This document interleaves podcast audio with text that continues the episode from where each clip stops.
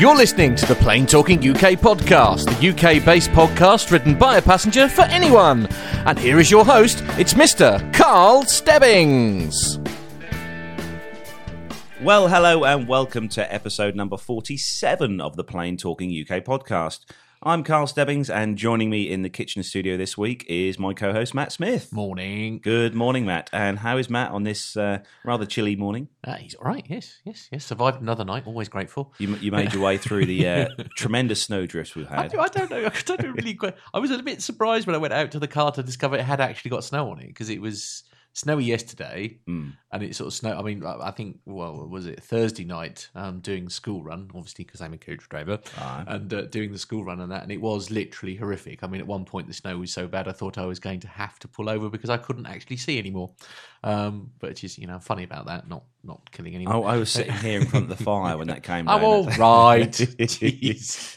But uh, no, I was a bit shocked when I went outside to discover we'd had a small, small flurry A overnight. small, nothing Yeah. like uh, what our friends across the pond are Uh, getting, no, of course. no, that, in, that is uh, of course true. Yes, yes. But then you see over there, if you get terrible snow, uh, they function and carry on regardless. Here, if we have less than a penny's width's worth of snow, everything in the UK grinds to a halt. So I've always said the US get the, the US gets snow, Hmm. and we get sn- right, okay. That's all we get. Oh, dear. you like that one? Yes, it's very good. Yes, you Thank can you. have that. Well done. Thank you. Uh, I came. Uh, I was watching uh, uh, the news actually before uh, BBC Breakfast News, Oh, uh, good. and of course they were talking about uh, Manchester Airport, and there's a very nice article worth looking at on their website um, how they clear all the snow.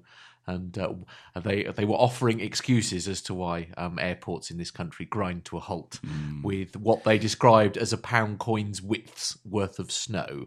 It's the wrong sort of snow. Eh, apparently, yes, Hmm. yes, it's wet snow rather than anything. anyway, So I you, digress. you join us then for episode forty-seven. Today is the thirty-first of January. Ah, it's yes. a Saturday morning, just coming up to 9.30. I, thirty. I have a selection of friends who are very excited that it's the end of January because they've been doing this um, Dryathlon. Oh, dry thing, yes, no, yes. no alcohol. I can think of at least one person who probably tomorrow lunchtime will be in quite a state. Mm, oh, blimey. anyway, yes. So you join us then on a chilly morning here in the UK Mm. for uh, for for our show, and we've got loads of news and stuff to get through this week. Actually, you realise when it's really snow, we're not. I'm not going to let you do it in the kitchen studio, don't you? We're going to have to do it in the lounge studio in front of the in front of the Yeah. fire. yes. It's nothing like Mind you, open- mind you, with these dwindling oil prices, uh, Oh, the here we heating for this house is becoming rather cheap. Oh, you're so tired. It's so good. No, I'm glad, so glad I don't have gas. Oh. Anyhow, shall we move on? Yeah, then, yeah, all right, yeah, sorry. Right, right. So we're going to kick we off. get started? Let's get started. Busy yes. show, let's go. busy show. So we're going to start the show then, as we do each week, with our rundown of the weekly news Mm. from around the UK and the world. So if you're ready, there, Matt, Yes, lots of stories to get through. let's go.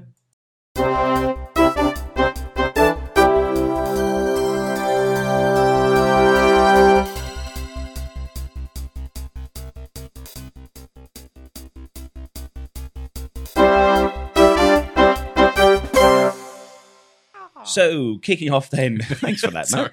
So, kicking off our first story for this week, then, uh, Travel Weekly site, this one. And uh, as we've just been talking about before we started the show, uh, the Emirates uh, uh, Airlines to review prices after oil uh, price fall. So, the falling price of oil um, has led to, uh, well, to savings, hopefully, within the airline industry.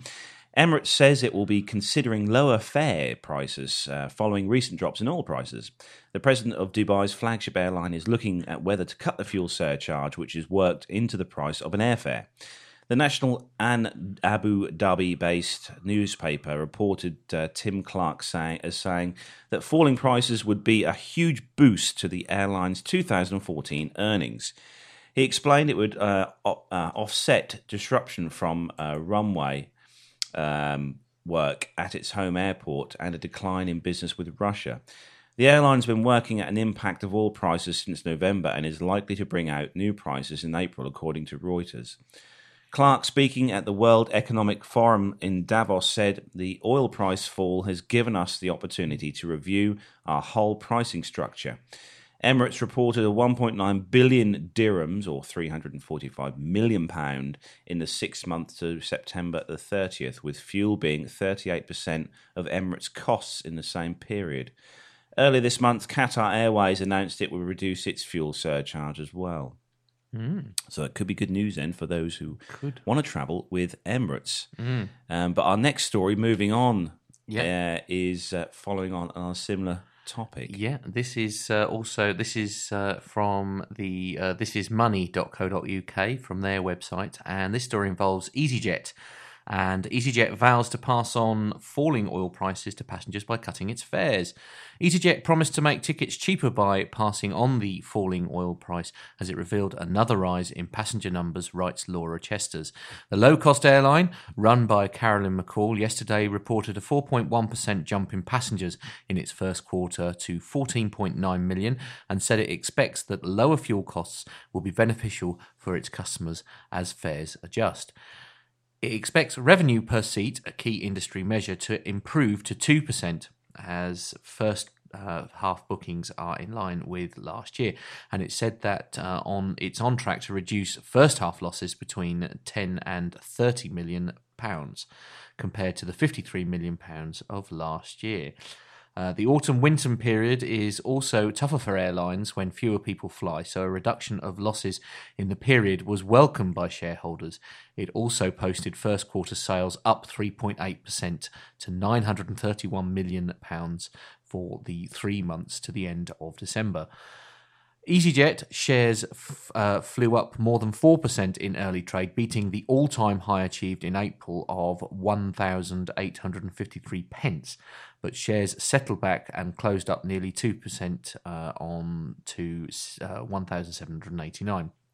Robin By, transport analyst of Cantor Fitzgerald, said EasyJet is trading well and should start to see the benefit of recent expansion of capacity at London Gatwick. McCall said that it strengthened its network in the quarter, adding around 500,000 seats, the majority of which are from airports where EasyJet has a number of one, where it has a number one or number two position. She said that uh, its new TV ad campaign aimed at business travellers enabled EasyJet to sell, sell record numbers of seats to business travellers in the first quarter. EasyJet is Europe's second largest budget airline by passenger numbers after Ryanair, but unlike its Irish rival, it chooses to be based uh, out of more than uh, out of more main airports. Ryanair also has recently stepped up its efforts to win over business passengers by offering flexible tickets and better customer service. So yeah, so two two stories. It's all- definitely um, it's, it's, it's, it's, it's making things change. These falling oil prices. Not only are we seeing cheaper fuel for our uh, buses and, and cars Yeah, and stuff. yeah, that, absolutely. Um, it's it's good because Yeah, it'll make I- air travel even cheaper. My well, I mean, I, I, I guess because they buy all. I mean, in, in story we covered last week. I mean, they're they're buying it in va- Hmm. f- you know fuel in vast quantities. I'm just a bit disappointed that they aren't passing those those um, sort of savings on straight away. There seems to be a bit of a delay. Mm, Um, I mean, uh, well, if you use sort of like oil and gas prices when it comes to energy suppliers, I mean, they're very quick to put it up as soon as, and, and airlines are no Oh, yeah. different. They're, you know, the the um the the cost that you pay as a passenger goes up the minute that the Mm. the oil price goes up, but it, it it takes months for it to come down again. I mean, it is marketing, I suppose, at the end of the day. But I mean, just as a just as a uh, a, com- a comparison, our heating oil yeah, last year, this time last year was um, sixty five pence a litre. right. Uh, it's now thirty four. Good heavens, Yeah, it's like literally half. yeah. Wow. Um, so it's that's why it's very cheap Yeah. to heat. So uh, I'm going to sound like a right dunce, and I apologise to every experienced individual who is listening to this story. But aviation fuel, I I mean, I presume it is ethanol based. Jet A one fuel. Right. Okay. And, and what is it? It's it's not gas byproduct, is it? It's No. uh, it is. It's highly flammable. substance, yes, that's for sure. obviously. um, you have to be very careful. Yeah. Um, Hence, earthing everything when they when yeah, they land. yeah. and wearing gloves when fueling aircraft Yes, as well. yeah. It's not very good for for hands. the it's hands. carcinogenic. yeah. Right. Oh, splendid. Yes, but uh, it, it it does well. It Yeah. powers aircraft. We need it. well, yeah, no, no, yeah. uh, Sorry, where where I was going with that question is, uh, I mean, presumably its nearest I mean, what, what is it made of? It. I mean, is it? I'm not 100 percent sure. I, I mean, it's a very refined um, fuel. Mm. I mean, for is it sort of it's basically just- a very refined version of petrol, essentially? Therefore, yeah, the same. anyone listening Yes. who's a, who's Yeah. a fuel buff who might know a bit more know, about it? email please us. Do please, because us I'm genuinely. I'm genuinely interested. I, I actually am. I just, I, I, as I say, I presume that's why it's sort of going down in line with with fuel prices. I, Hmm. I'm sort of surprised that it was. I don't know. I guess it. I kind of expected it to be because gas prices aren't aren't altering that much. No, no. Um, so uh, I, I get that's I guess why that's why I'm asking. Is it sort of petrol based? Is that why it's sort of Send us your answers in. Yes, please. the usual means. Yes, and try and help me not look quite so stupid. So moving on, uh, Travel Weekly. This one. ah, my favourite Um, airline. Matt's favourite, Ryanair. uh, so Ryanair extends Business Plus Fast Track service to Gatwick. So Ryanair's Business Plus Fast Track security service is being uh, being extended uh, to Gatwick from February the second. The Irish budget carrier is also introducing the scheme at Rome Ciampino from March the 2nd and Eindhoven from April the 1st, with more airports to come as it seeks to attract more business travellers. More than quarter, uh, 27% of Ryanair's passengers travel on business, and the carrier is seeking to capture more. Business Plus fares start at 69.99 euros, including fast track security at selected airports. Chief Marketing Officer Kenny Jacobs said Ryanair will carry over 24 million business customers this year, and the launch of our Business Plus service has made flying with Ryanair an even smarter choice for European businesses. With our tailored packages uh, offering free airport check in, uh, flexible ticket charges, and a 20 kilo baggage allowance, fast track at airports, priority boarding, and premium seating.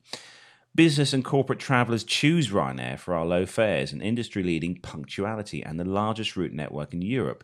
And we now offer even more business routes connecting Europe's major cities with additional flights and improved schedules, ensuring great savings for businesses of all sizes. Mm. This is good. This is good. I like mm. this. I'm gonna have to try. I think when we fly Ryanair in September this year, I'm mm-hmm. gonna have to try and see what this, see what the business, you know, Yeah, plus uh, see what the packages fare are, yeah. difference of packages like, and uh, and maybe give it a try. yeah. Um, but uh, go, sort of on, on the similar subject, you were saying about the airports that Ry- Ryanair flying to not being as main major hubs ones, yeah, like you- yeah. uh, EasyJet. A few years ago, me and my father flew to Bergerac in Yeah. France Right. with Ryanair. Yeah. and uh, I have to say that airport is in the middle of nowhere. Right. The runway is very, very short. Right. In fact, it's uh, it's only just long enough to um, Right. cater for so the seven three hit the ground at full air Yes. brakes. um, and uh, it, it is a shed. It, well, it's not a shed. It's a kind of just a a, a big shed. right. as the Okay. term. Yeah. But it, it's just a it's a really lovely little airport. Yeah. Mm. So well looked after in the like in the middle of France. But Bergerac Airport is pretty Right. awesome.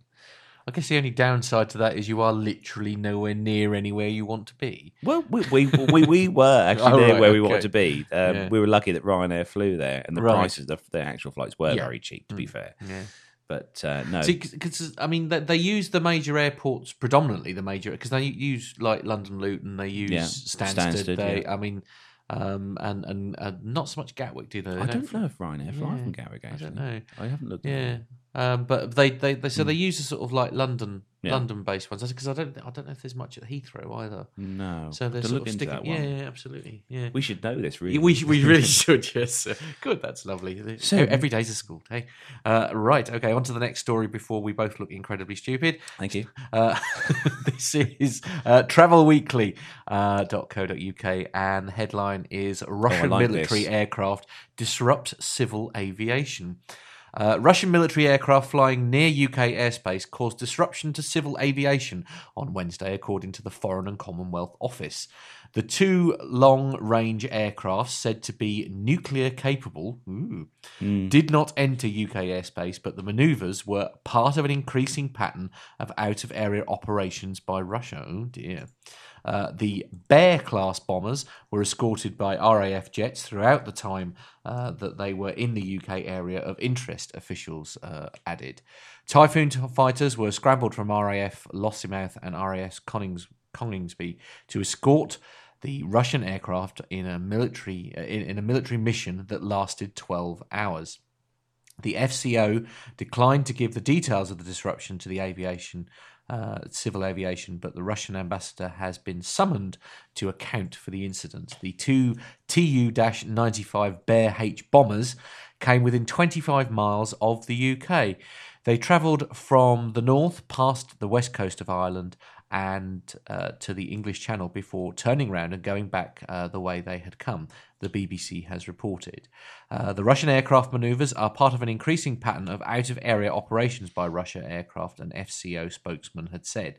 Uh, they were escorted by RAF Typhoons throughout the time that they were in the UK area of interest. The Russian planes caused disruption to civil, civil aviation. Ambassador Alexander Yankov has was called in to provide an explanation. What are they up to? This isn't the first time we've had this. A few times last year. Oh, really? Um, quite a few times, yeah. Where the um, this this particular aircraft as well, the Tu ninety five, was intercepted by um, our typhoons. Oh, right. And they just, I, I, I just whether it's them just sort of being Pushing their annoying, luck. pushing their luck. Yeah. Um, I'm not sure. I mean, Yeah. the, the Tu ninety five is is by no means a, a, a fighter jet. It's No. huge, Right, Uh, okay, it- it's yes. a So- it's a Cold War sort of bomber. Right. Um, built uh, first flew in November 1952. Right. Okay. Uh, obviously, still in active service with the uh, Soviet Air Force, the Soviet Navy, and the Russian Air Force.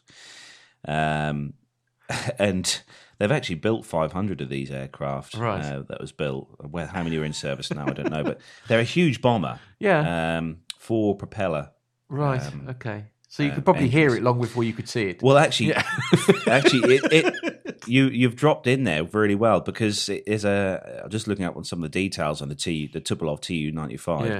It says one of the um, key features of the aircraft is that the tips of the propeller blades um, move faster than the speed of sound, making it one of the noisiest Yeah, military aircraft. Um, and it also has distinctive swept back wings that are Right. like swept back at a 35 degree angle. Oh, Um, yeah. I, I, I don't like the word nuclear. I mean, I think I don't know whether that was just popped in for um, sort of shock value, but it was just sort of just a nuclear capable aircraft. I mean, if you if you if you ever look if you look up one of these on um, on the internet, the Tu ninety five, when the when these aircraft are landing, the landing gear legs are, are so long. It looks like almost like the aircraft is landing on stilts. Really? Yeah, it's quite uh, quite an interesting to see. Oh, and the engines themselves on these aircraft, the uh, the propeller blades are huge. What, what Um, sort of what sort of um, size? It's got uh, four. It's a, it's a turbo prop, Right. um, turbo prop aircraft, and it is powered by. Ku- oh, If I can pronounce this now, Okay, sorry. it's powered by four Kuzne, Kuznetsov Right. NK12M uh, turboprops. Apologies for the pronunciation there, ladies and gentlemen. Yes, um, but it's it, it does look pretty awesome. It has a, it has a range, um, unfuel, unrefueled, Yeah. of nine thousand four hundred miles. Right. Okay. which is fairly good going, I think. Actually, hmm Anyway, yes. What were But they doing over here? what were they That's- doing over here? is the. I don't think they were taking pictures for mum and dad. Do you think Um, not? Yeah, no. or, maybe, or maybe they were. Depends on who their mum and dad were. Mumsky and Dadsky. yeah, yeah, mum. Yes. Right, so we're, moving we're on. ste- we're stepping into racial Yes, territory here. Let's move on. move Yes. on. so, Flight Global, uh, Flight Global, this one. Uh, this is one I picked up on early this week. Pretty serious. yeah. Um, it's uh, the the headline is Gulf carriers halt Baghdad flights after 737 attack. Oh, blimey. Uh, Emirates and Etihad Airways have suspended services to Baghdad after arriving after an arriving Fly Dubai Boeing 737-800 reportedly sustained damage after being shot at. What? The aircraft is widely reported um, by local media to have been operating flight FZ215 on the 26th of January and cite a statement from the carrier saying it received damage to its fuselage consistent with small arms fire. Dubai based Emirates uh, says it's suspending its service to Iraq, the capital, under further notice due to operational reasons. Middle Eastern operator Etihad Airways, based in Abu Dhabi, has also declared that it's halting Baghdad flights. The safety of our customers and employees is always our first priority, it says, and we will continue to work closely with the authorities and monitor the situation before recommencing scheduled services to Baghdad. that's. I mean, I read a few more um, articles on this online, and um, some are sort of some say there was a few injuries on board, and some say there wasn't. But Right. um, it's not c- completely uh, tra- you know clear yet. But, How, uh, however, however, how- however you read this story, this is not good, not good. Not good news. no. I mean, Yeah. I mean, the seven three seven eight hundred is a Ryanair plane, isn't it? Yes, I mean, it that- is. That's Same what it is. It's the yeah. same sort of. and Fly. Dubai are a fairly newish airline. Mm. Um, they're kind of a low. They're kind of the Ryanair of um, of uh, the sort of of Arab, that- right, Yeah, yeah, the yeah, Arab yeah. side. You know, Mm. the the Emirates and side side of things. But uh, Wow, it's not good. No, it's Not not. not good No, at all. Okay. Um, Wow. so moving on Yes. to our next story. Okay, yes, this is uh, picture based, um, unfortunately, so I don't know how well this will work on the radio. Um, but uh, flightglobal.com is the website, and it's a trans- tra- tran- Transavia Transavia. unveils new livery. So I'm sure. Uh, uh, it'll be worth a, a quick uh, Google if uh, if you want to have a look. If not, I'm sure Carl will put it on the Facebook page. Air France KLM's low cost unit Transavia. Is it Transavia? Transavia. Transavia, Transavia. has, reba- has rebranded amid, amid, uh, amid expansion of its Boeing 737 fleet to take more over more of the group's short haul traffic. The livery, uh, featuring a restyled logo on the fin and an enlarged brand name in the carrier's traditional green, on a white fuselage is intended to convey Transavia's aim of becoming Europe's leading airline in hospitality, the group says. Uh, next to the passengers' doors, the word welcome is painted onto the fuselage in the languages of countries to be served. The aircraft's un- underbelly uh, features the airline logo and the two stylized icons uh, signifying landmarks uh, among the network loc- uh, network's destinations or symbols of travel for leisure and business passengers. Each aircraft features a different combination of said icons.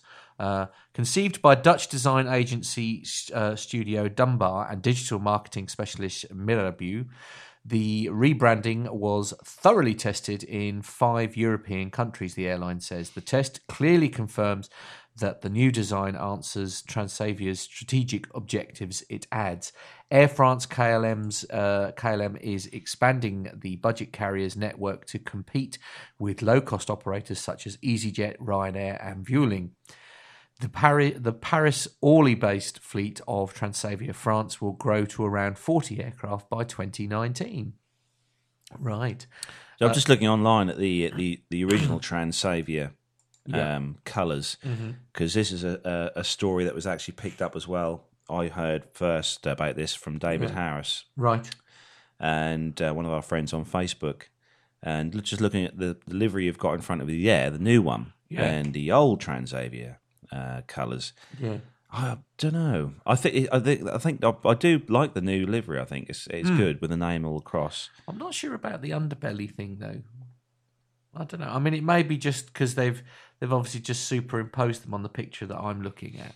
But um, I mean, I don't know. Are they ever going to be low enough for you to sort of see? See that? Yeah, those particular. See, see, because they're, they're not the sort of biggest logos in the world. I mean, the, the I mean, looking at the um, the new the new paint job. If you go back up on Yeah. the picture, you've got the name. You've got a white fuselage, Yeah. predominantly a white fuselage with the green Transavia name Yeah. uh, across the most of the length of the fuselage in Hmm. big letters. The old uh, paint job had kind of uh, a white fuselage again, yeah, but with a, a green streak that uh, started from the uh, cockpit end Yeah. and gradually widened as it got towards the tail. right. Um, I quite like the T in the new livery. yeah, that that it, The, the sort of the, the, the sort of like the logo, if you like, Hmm. um, is uh, is quite nice. But it's yeah, it's good. It's good. I think it's good when airlines rebrand. Yeah. Um, I mean the the Kulula. Remember the Kulula aircraft with all the weird and wonderful colours on we covered a few episodes back. You probably can't remember that one. Oh That's- yes, yeah, yeah, yeah. It's got some really m- mega paint jobs yeah, on that one. Yeah, It's really colourful. good. Very colourful. yeah. word. Yes. So moving on, next story, Yeah. and this one is on Flight Global's site. And Japan Airlines are firms up their order for 32 MRJ aircraft. Japan Airlines has firmed up an order with Mitsubishi Aircraft for 32 MRJ regional jets, having signed a letter of intent in August 2014. The carrier will deploy the MRJs from 2021 to be operated by its wholly owned regional subsidiary, J Air. Uh, says Japan Airlines and Mitsubishi Aircraft in a joint statement. As a network carrier that also operates regional jets, we are contributing to the birth of Japanese first passenger jets, says JAL, JAL president uh, Yoshiharu Ueki. I'm glad you got this. I know. The Japanese airframers order book for the MRJ now stands at 407 aircraft, which includes 223 firm orders, uh, 160 on, on options, and 24 purchase rights. The MRJ, the next generation regional jet, drastically reduces fuel consumption, noise, and emissions while offering top class operational benefits for airlines. Mitsubishi Aircraft remains firmly committed to the success of the MRJ program as well as to the growth of Japan's aviation industry adds Teruaki Kawai, president of Mitsubishi Aircraft. Flight Global's Ascend Fleets database shows that J Air operates nine Bombardier CRJ 200s and 15 Embraer 1 E170s, and also has orders for five E170s and 10 E190s. See, now I didn't even know that Mitsubishi made aircraft. Oh yeah, this is this is new, Yeah. new, very very new. Yeah, yeah, yeah. It's good. Um, it's good that the, the you know the companies when you've got big players like Airbus and yeah. Embraer, and you know all the big players and Boeing and that in the in the market that. Um, you know, Mitsubishi Aircraft have obviously proved that they've got a good aircraft that hmm. uh, a big airline like Japan Airlines that they mm-hmm. are have chosen. So that's Yeah. good. Yeah. Well, uh, as I say, I mean, at the end of the day, as long as they've got the support and things, I mean, it doesn't really matter. See, I've saved this one for you. Have you? This is a huge story. Is it Huge Okay, story. Right. Well, let's let's hope we. I shall clear my throat in readiness then. right. Oh, so this is uh, the United States Air Force chooses 747 8 as the next Air Force One. Ooh, I say the. Um, Could you could you not move? Oh, the sorry. Would, I'm would that be all mouse. Sorry. Thank you very much. Uh, we'll try that again. So the, the US Air Force on the 28th of January announced Boeing's four-engine 747-8 intercontinental airline will serve as the next Air Force One, uh, besting the Airbus A380 as the next generation of aircraft spe- specifically outfitted to carry the US president. The Air, uh, Air Force Secretary Deborah Lee James says that the Boeing 747 8 is the only aircraft manufactured in the United States that, when fully uh, missionized, uh, meets the necessary capabilities established to execute the pres- presidential support mission whilst reflecting the office of the President of the United States of America's consistent with the national public interest. The Air Force intends to purchase up to three 747 8s, uh, but has not yet finalised a contract with Boeing. The decision has made uh, was made through uh, a determinations and findings documents. When Air Force officials uh, launched the Presidential Aircraft Recapitalization Program more than a year ago, they considered holding a competition to select a contact contractor to transform the civilian airliners' interior and systems into Air Force One. The service now intends to award Boeing a sole source contract to modify the aircraft with subsystems that must seamlessly interface with each other and the 747 8's commercial aircraft systems in order to meet the presidential no fail mission.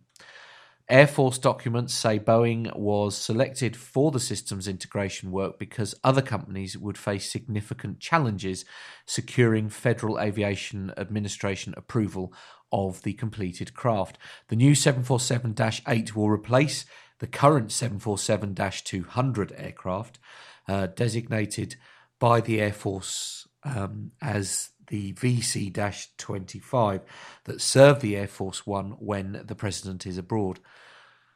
Boeing will manage, design, test, certify, and provide pre operational training for up to three aircraft. The announcement is a huge boost for Boeing's commercial production line in the uh, for the 747 8, which is exclusively powered by General Electric's GE NX2B engine. A current production at current production rates, Boeing will deliver the last 747-8 now under contract in early 2017. There typically is an 18 month lead time to place an order without a work stoppage at the final assembly stage, unless Boeing receives further orders for the passenger or um, freighter versions of the 747 8. The Air Force would need to finalise a contract by the end of 2015 to avoid a costly break in production. Boeing delivered both VC 25s as uh, the last two 747 200s off the production line in 1990. The Air Force already knew it would f- need a four engine wide body aircraft to meet the needs of the Air Force One mission, which carries the President on long haul journeys and serves as a command post during emergencies. The Air Force in 2007 first approached Airbus for information on the A380 and Lockheed about the C 5. Uh, Airbus substantially uh, subs- Airbus subsequently des- declined to offer the A380 for the competition, um, saying it would be impractical to set up final assembly in the USA. Hmm, That's an odd decision. I think I mean, I I mean everyone knew that I think um, that they'd choose a Boeing product Right. for uh, for air you know for Air Force One replacement. Yeah. That's only natural they chose the um, seven four seven eight hundred. Right. I think to replace the because it's nine. He said nineteen ninety. Yeah. That was um, that was brought into service, wasn't Yeah. it? The two hundred series. Um, so it's quite an old aircraft, Air Force One. Yeah. Although it's probably one of the most I, the most luxurious, luxurious yes, and, yeah. and well um, tended aircraft in Yeah. the world. I think. yeah. But uh, it'll be it'll be interesting to see. I was just thinking uh, to myself what they'll do with the old Air Force One Ah, aircraft yes. uh, when they obviously Take it out of service. When it take it out of service. What yeah. what will they do with uh, with Air Force the old Air Force One? I would like to think that it would become a Museum I- piece? Yeah, well, I, I kind of like it to still fly. I don't know whether Mm. that, that probably wouldn't be allowed.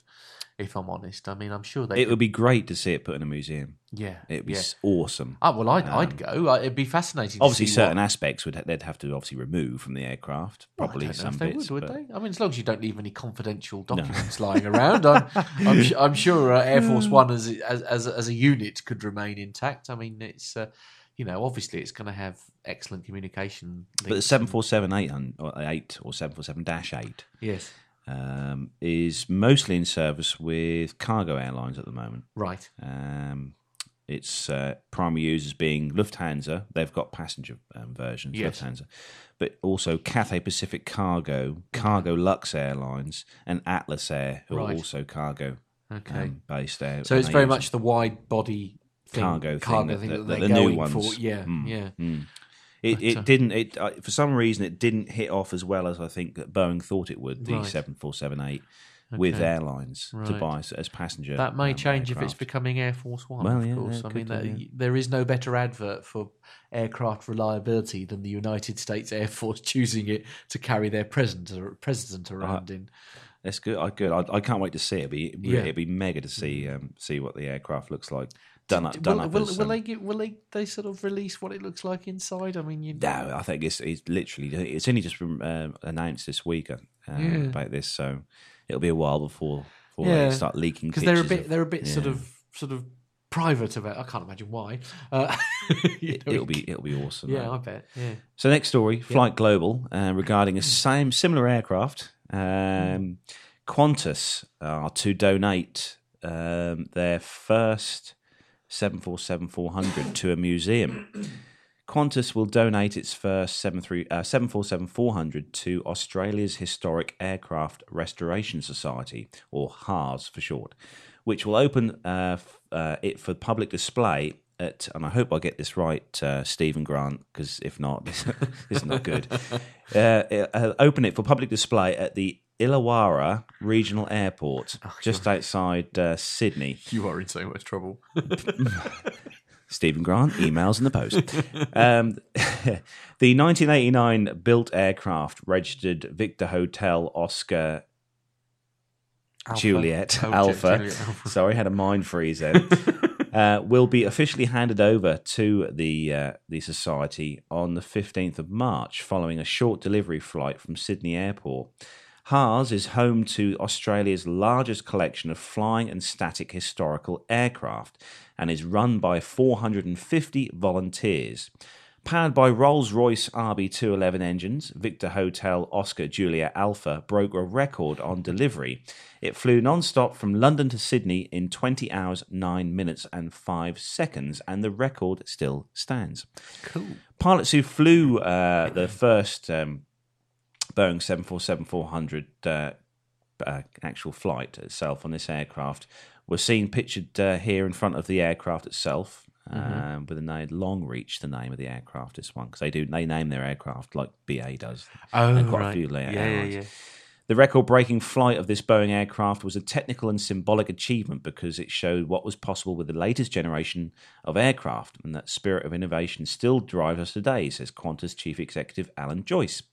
We are excited that by giving this uh, newly retired aircraft to the HARS Museum, we're helping create a local tourism attraction as well as preserving a bit of our past. HARS operates a Lockheed Super Constellation in Qantas colours and also has other aircraft, including a PBY Catalina, a Douglas DC 3, and an AH 1 Cobra in its collection. Qantas has previously do- donated a 747 200 to Qantas Founders Museum in Longreach, Queensland.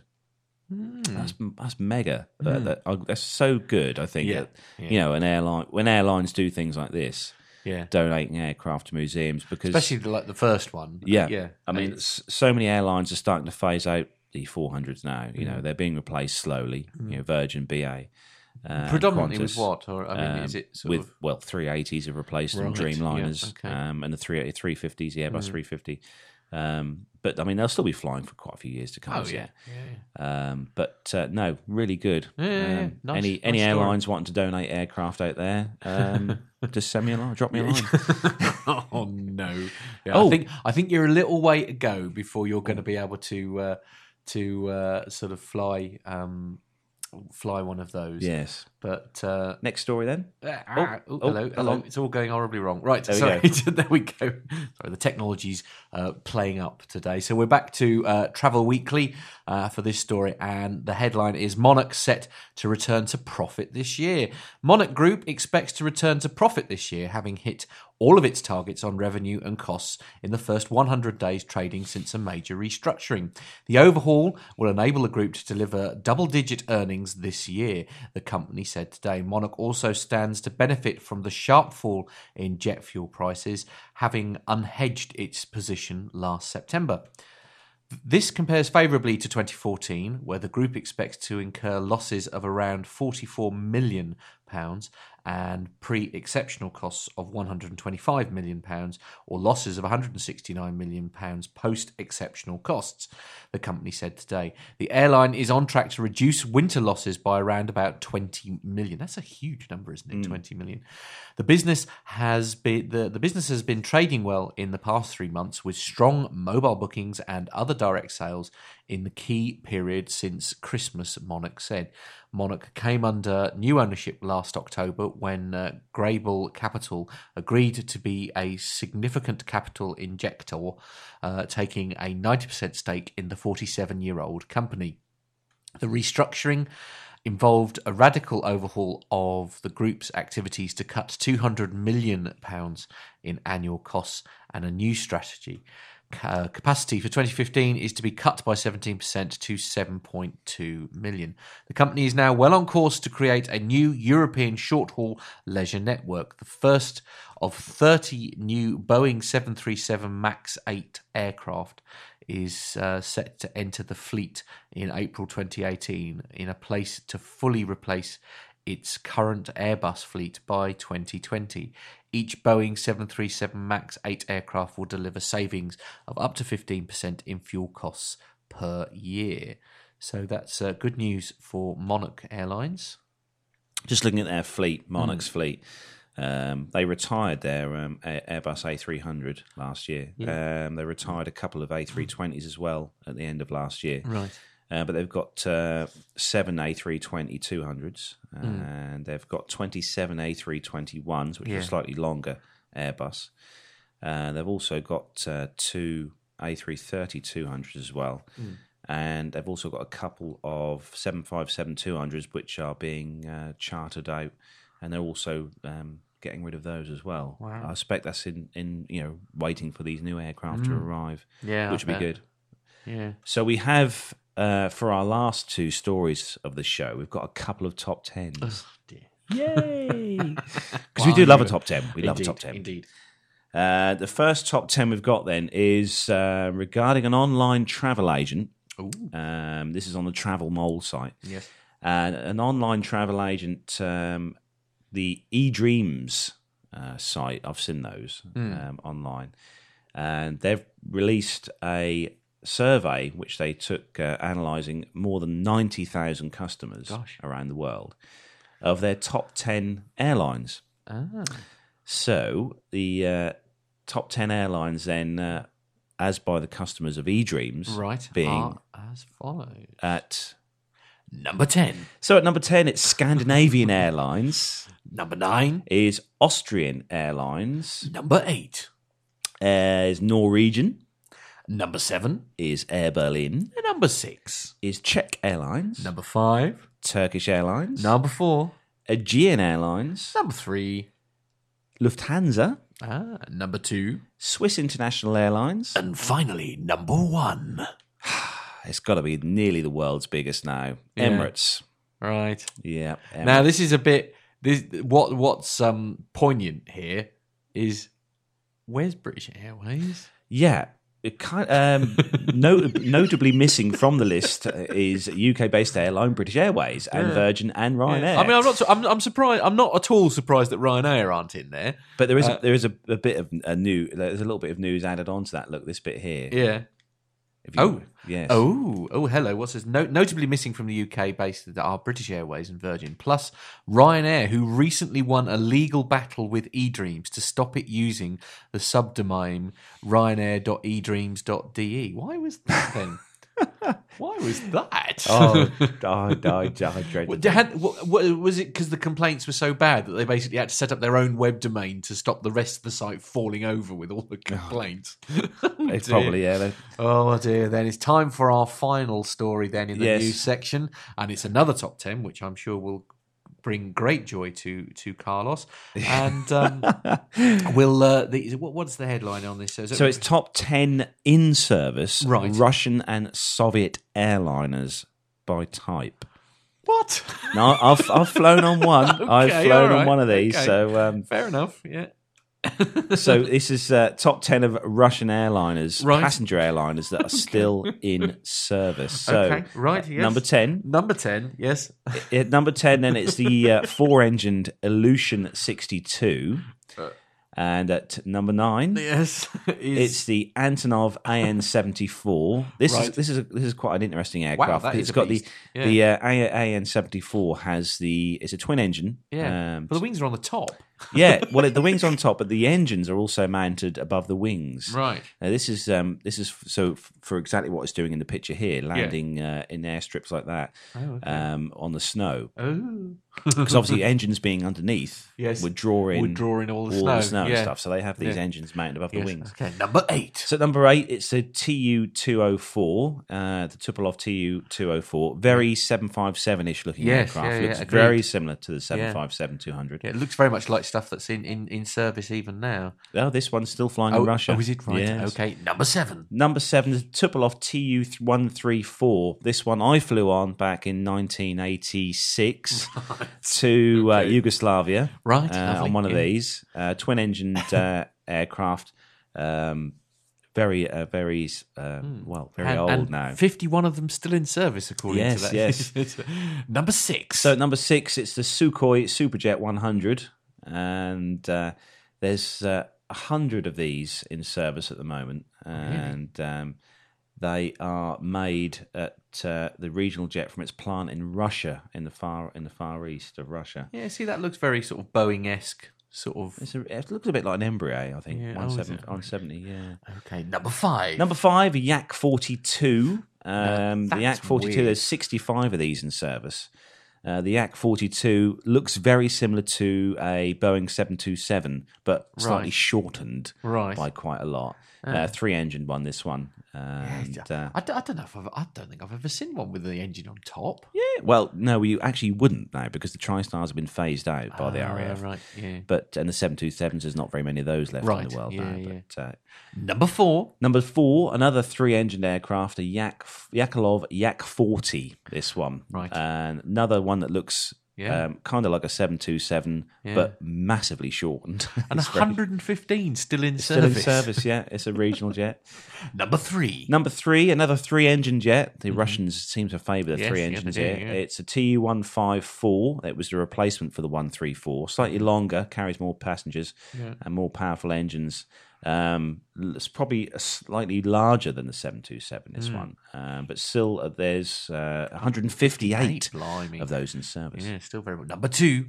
Number two, it's huge, it's massive. It's the Ilyushin uh, IL 76. It looks horrific. Uh, it's a four engine transport aircraft, first flew in 1971, uh, mostly used as a commercial and military freighter. And was designed to cope with unpaved runways and the Soviet Union's worst weather Ah, conditions. Right, yes. Uh, it's uh, 181 of those in service, as we said, Gosh, and yeah. uh, four engined uh, transport. It does Looks- look like looks a bit of awesome. a bit of a pregnant beast, doesn't it? That's the penthouse suite there. oh, is the it right? My apologies. yes. And then finally at number one. Number one, then, the Antonov AN 24. 201 of these in service. It's a Hmm. 50 seat twin turboprop designed and flown in the late 1950s. Was a workhorse for the flag carrier Aeroflot in Soviet times and widely exported. More than 1,300 Antonov AN 24s were built, and it remains a stalwart in many fleets around Hmm. the world. So there we go. Well, that Top is- 10 list of Russian Yeah. and Soviet airliners. They they seem to really um they they seem to really uh uh go for the um I've forgotten what name it was. Th- there's an awful lot of of the Antonov. Tu- Or no, no, no, the the Tupolev. Tupolev, yeah. That, that is, of- I The manufacturer, yeah. is they they're Mm. presumably big in Russia, are yes, it? yes, yeah, yeah. Absolutely, yeah. They actually, um, the Russians had the Tu one four four, which was a competitor to Concorde.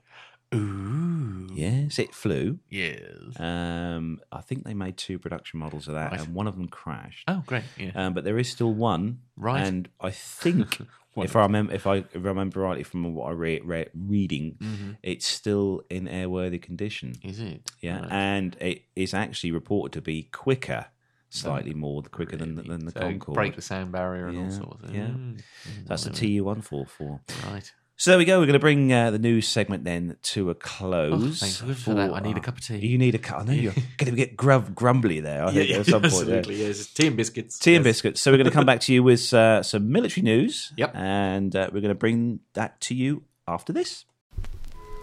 Aviation media has long been the domain of the newspapers and magazines. Well, not anymore. I'm Steve Visscher. And I'm Grant McHerron, and we're bringing aviation right into your radio. Yes, we're making aviation cool and interesting for everyone. Hang on, aviation's always been cool. Check this out. How cool is this? Grant, Grant, turn that down. Here at Plane Crazy Down Under, we've got pilots, engineers, air traffic controllers, industry leaders, even politicians dropping by to talk to us about the amazing world of aviation right here in Australia and occasionally in New Zealand as well. Wow, that's cooler than I thought, mate. Find us at planecrazydownunder.com, on iTunes, or lurking about on other people's podcasts just like this one. We've got crazy accents and lots of great aviation content. And we promise not to talk about the cricket. No, never, not the cricket. Quack, quack, quack, quack. what is cricket, anyhow? Something we win a lot. Oh, there Oh!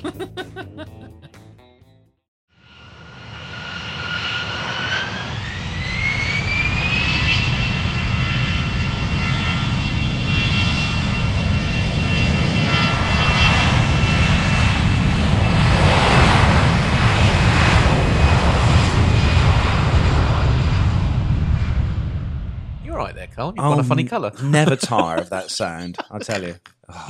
Oh, love it.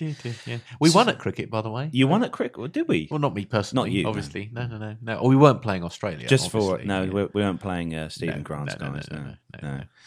So uh, yes, we're back. Hello. Yes, I'm suitably refreshed. I've had a good cough. Apologies for my inability to. I've just just Carl's played just some of it back a bit. I seem to have lost the ability to read, so apologies for that.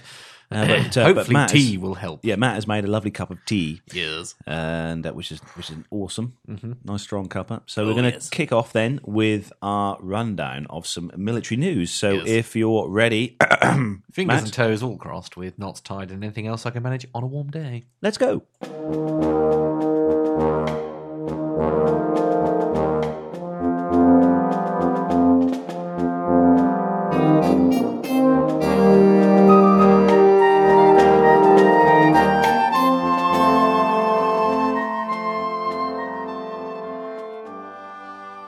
So, with our first story from Flight Global, this one then Greek F 16 crash kills 10 at Spanish base. Oh dear. 10 people are reported to have been killed after one of the Greek Air Force's Lockheed Martin F 16Ds crashed at Albacete Air Base in Spain, uh, with a fire having resulted in casualties and damage to other aircraft parked on the ground.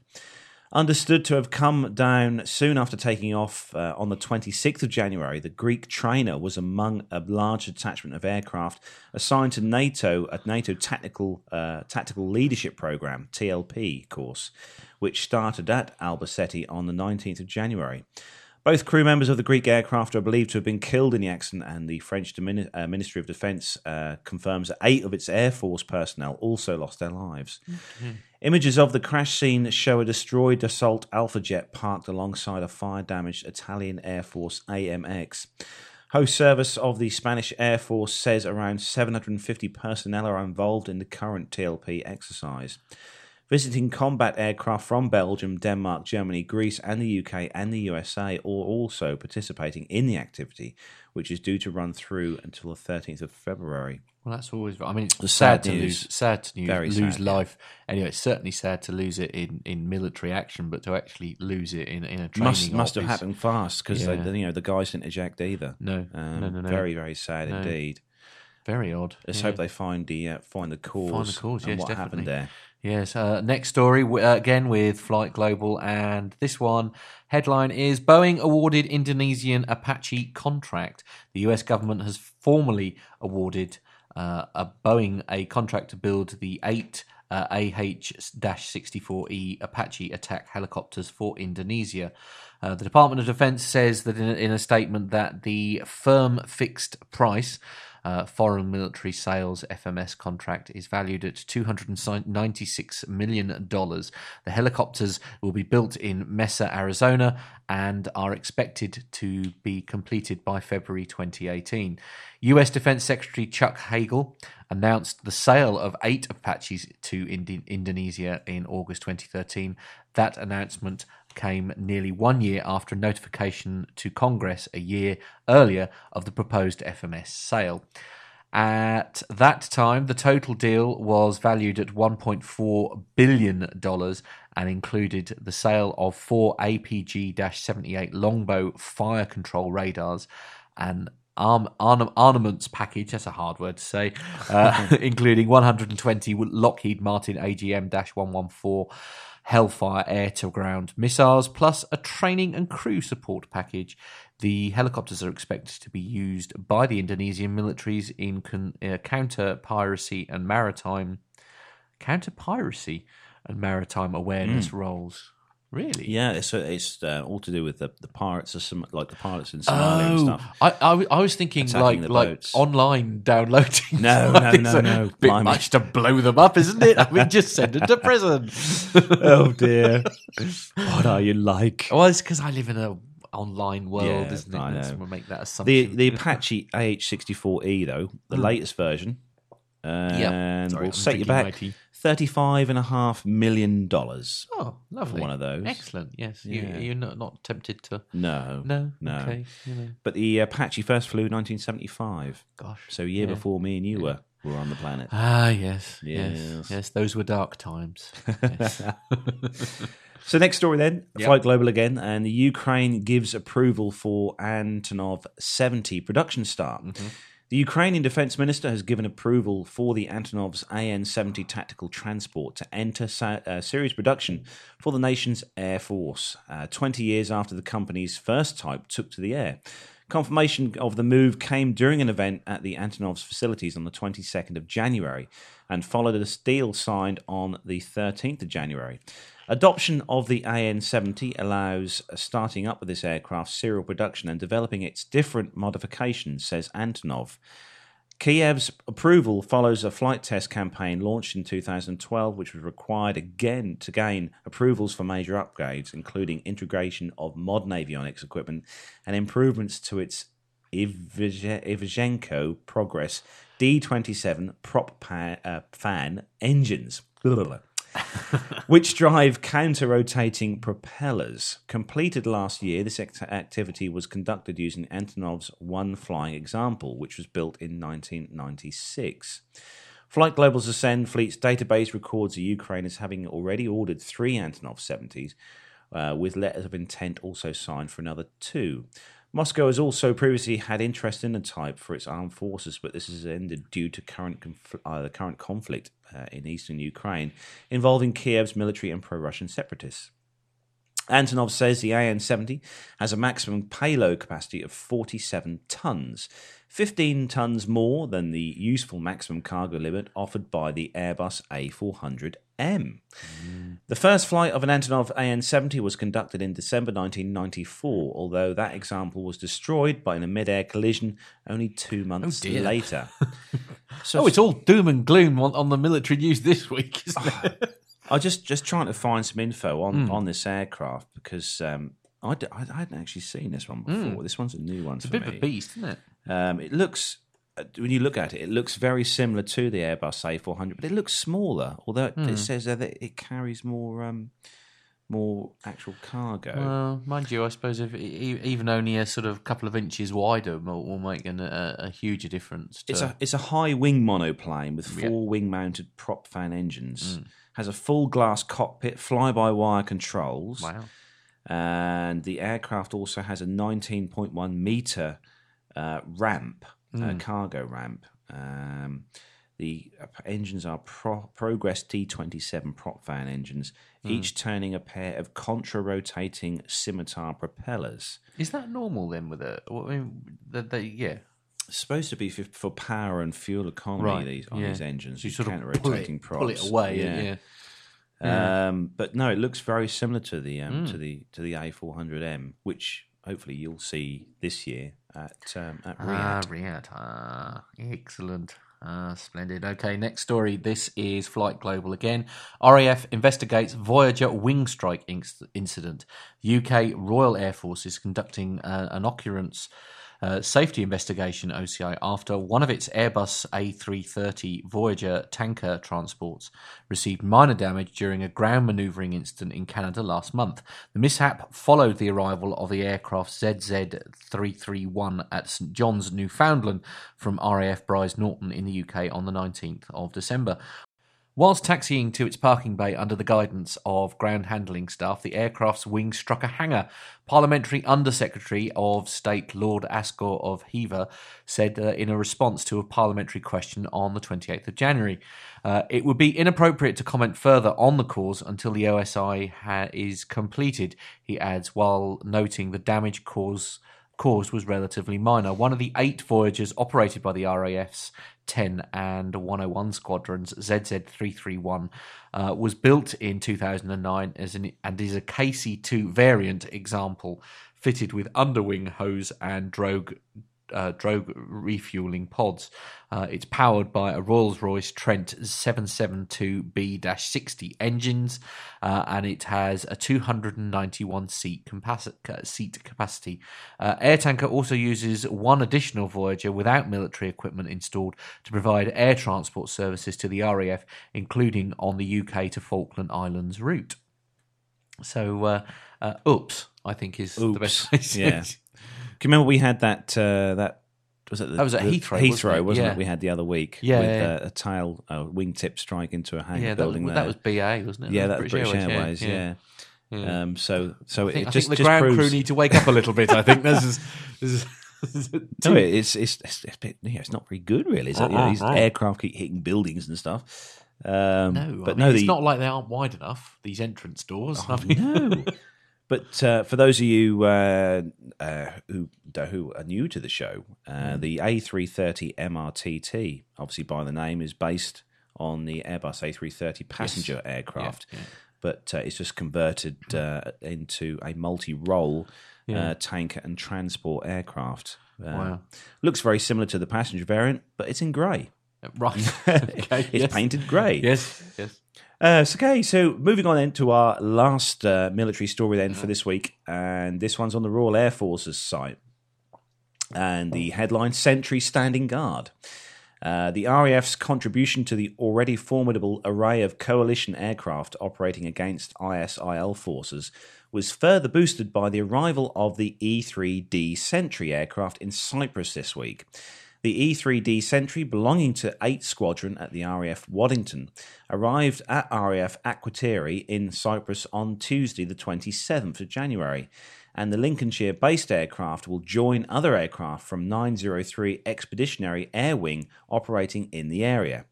As well as providing an airborne command and control capability, the Sentry offers a valuable ability to direct and coordinate the huge coalition air effort and will remain in Cyprus for the next few months. The E3D Sentry is an extremely valuable asset to UK and NATO air power. Aside from its operations over Iraq and Syria, it's also filling an important role with the Baltic air patrols, countering intrusive Russian overflights in the region, something we spoke about mm. earlier. Easily distinguished by the large circular radar antenna mm. dish mounted on two vertical struts extending from the top of the fuselage, the 7 E3D Sentry operated by the RAF were introduced into service in 1990 and are flown by both 8th and 23rd Squadrons at RAF Waddington in Lincolnshire. The aircraft has also been used extensively for air and sea surveillance, weapons control, and its extensive communication platform. The E3D Sentry has been used by the RAF in the first Gulf War in 1990 and the recent coalition campaign in Libya and the ongoing Baltic air patrols. The E3D is based on the Boeing 707 320B aircraft, which was uh, has been extensively modified to accommodate uh, and uh, the various mission systems, uh, and its endurance is approximately 11 hours, although this can be extended by air to air refueling. It always amazes me this aircraft how it how it flies. You know, having Well, this the- the- the- huge radar can say dome it's rotating on. massiss. Yeah. Yeah. Does it actually spin? It must be inside the, the dome there. It, ro- it rotates. Yeah. Yeah. it does rotate. If you watch these flying overhead, Yeah. Uh, if when you, I mean, I've seen them a few times now, and you if you watch obviously with a with a camera, a good camera, you can Mm. see the um because it's got the white stripe on the radar, don't you? You can see it's going round and round slowly. Mm. Really?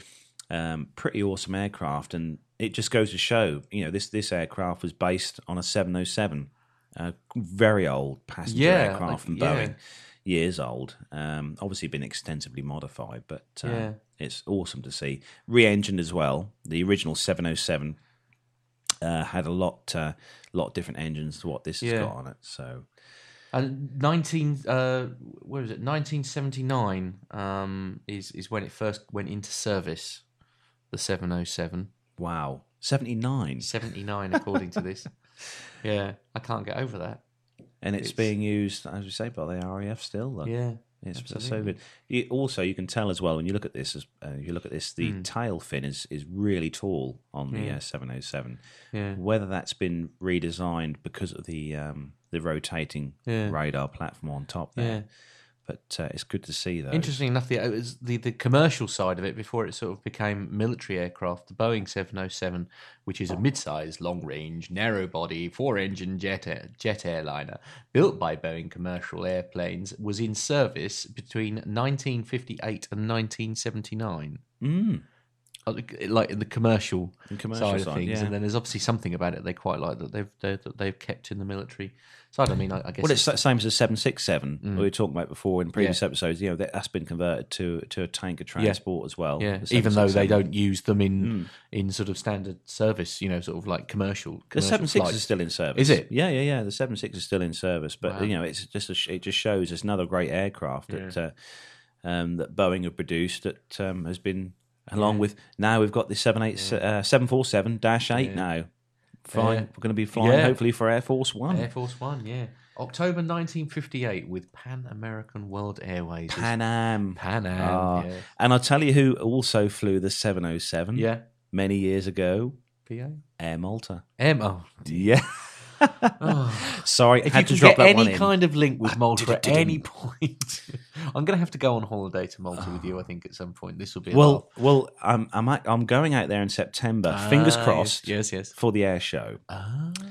um, this year. Yes. So perhaps if you're feeling flush Oh, we'll uh, see. on the Yes, time. 26th, 27th of Yes. September, Ah, right. yes. um, you might Well, come I- out there for that normally have a weekend. holiday September time, so I'm in talks with the uh, media media staff Are there you the good? moment. okay. Well, so- if you can get two passes, then I'll, uh, I'll, I'll see what I can do. Excellent. Yes. But uh, no, we're moving on to air show type stuff. Uh, obviously, things are changing all the time for Yes. air shows. But uh, we'll bring you some more air show We'll, news. we'll on cover the that more next week. Yeah, yeah, yeah. Um, but we're, as we said before, we are going to RIAT. Yes, Uh, we'll be at RIAT this year, Yeah. which we're looking forward to immensely. indeed. Well, that's more or less it then. That is this it week for Uh, episode 47. 47. Uh, exciting news for Carl, not for the rest of us, obviously, is because Carl's going on holiday tomorrow. Yes. Uh, so, so right. So let's get this right. So you're you're flying to where I went to actually. So you're off to Yes. Lanzarote. I'm off to Lanzarote Yes. tomorrow morning. yeah. Okay. And you're flying with Thomson Airways. Thomson Airways, right? Okay. And do you know what plane you're on yet? Oh.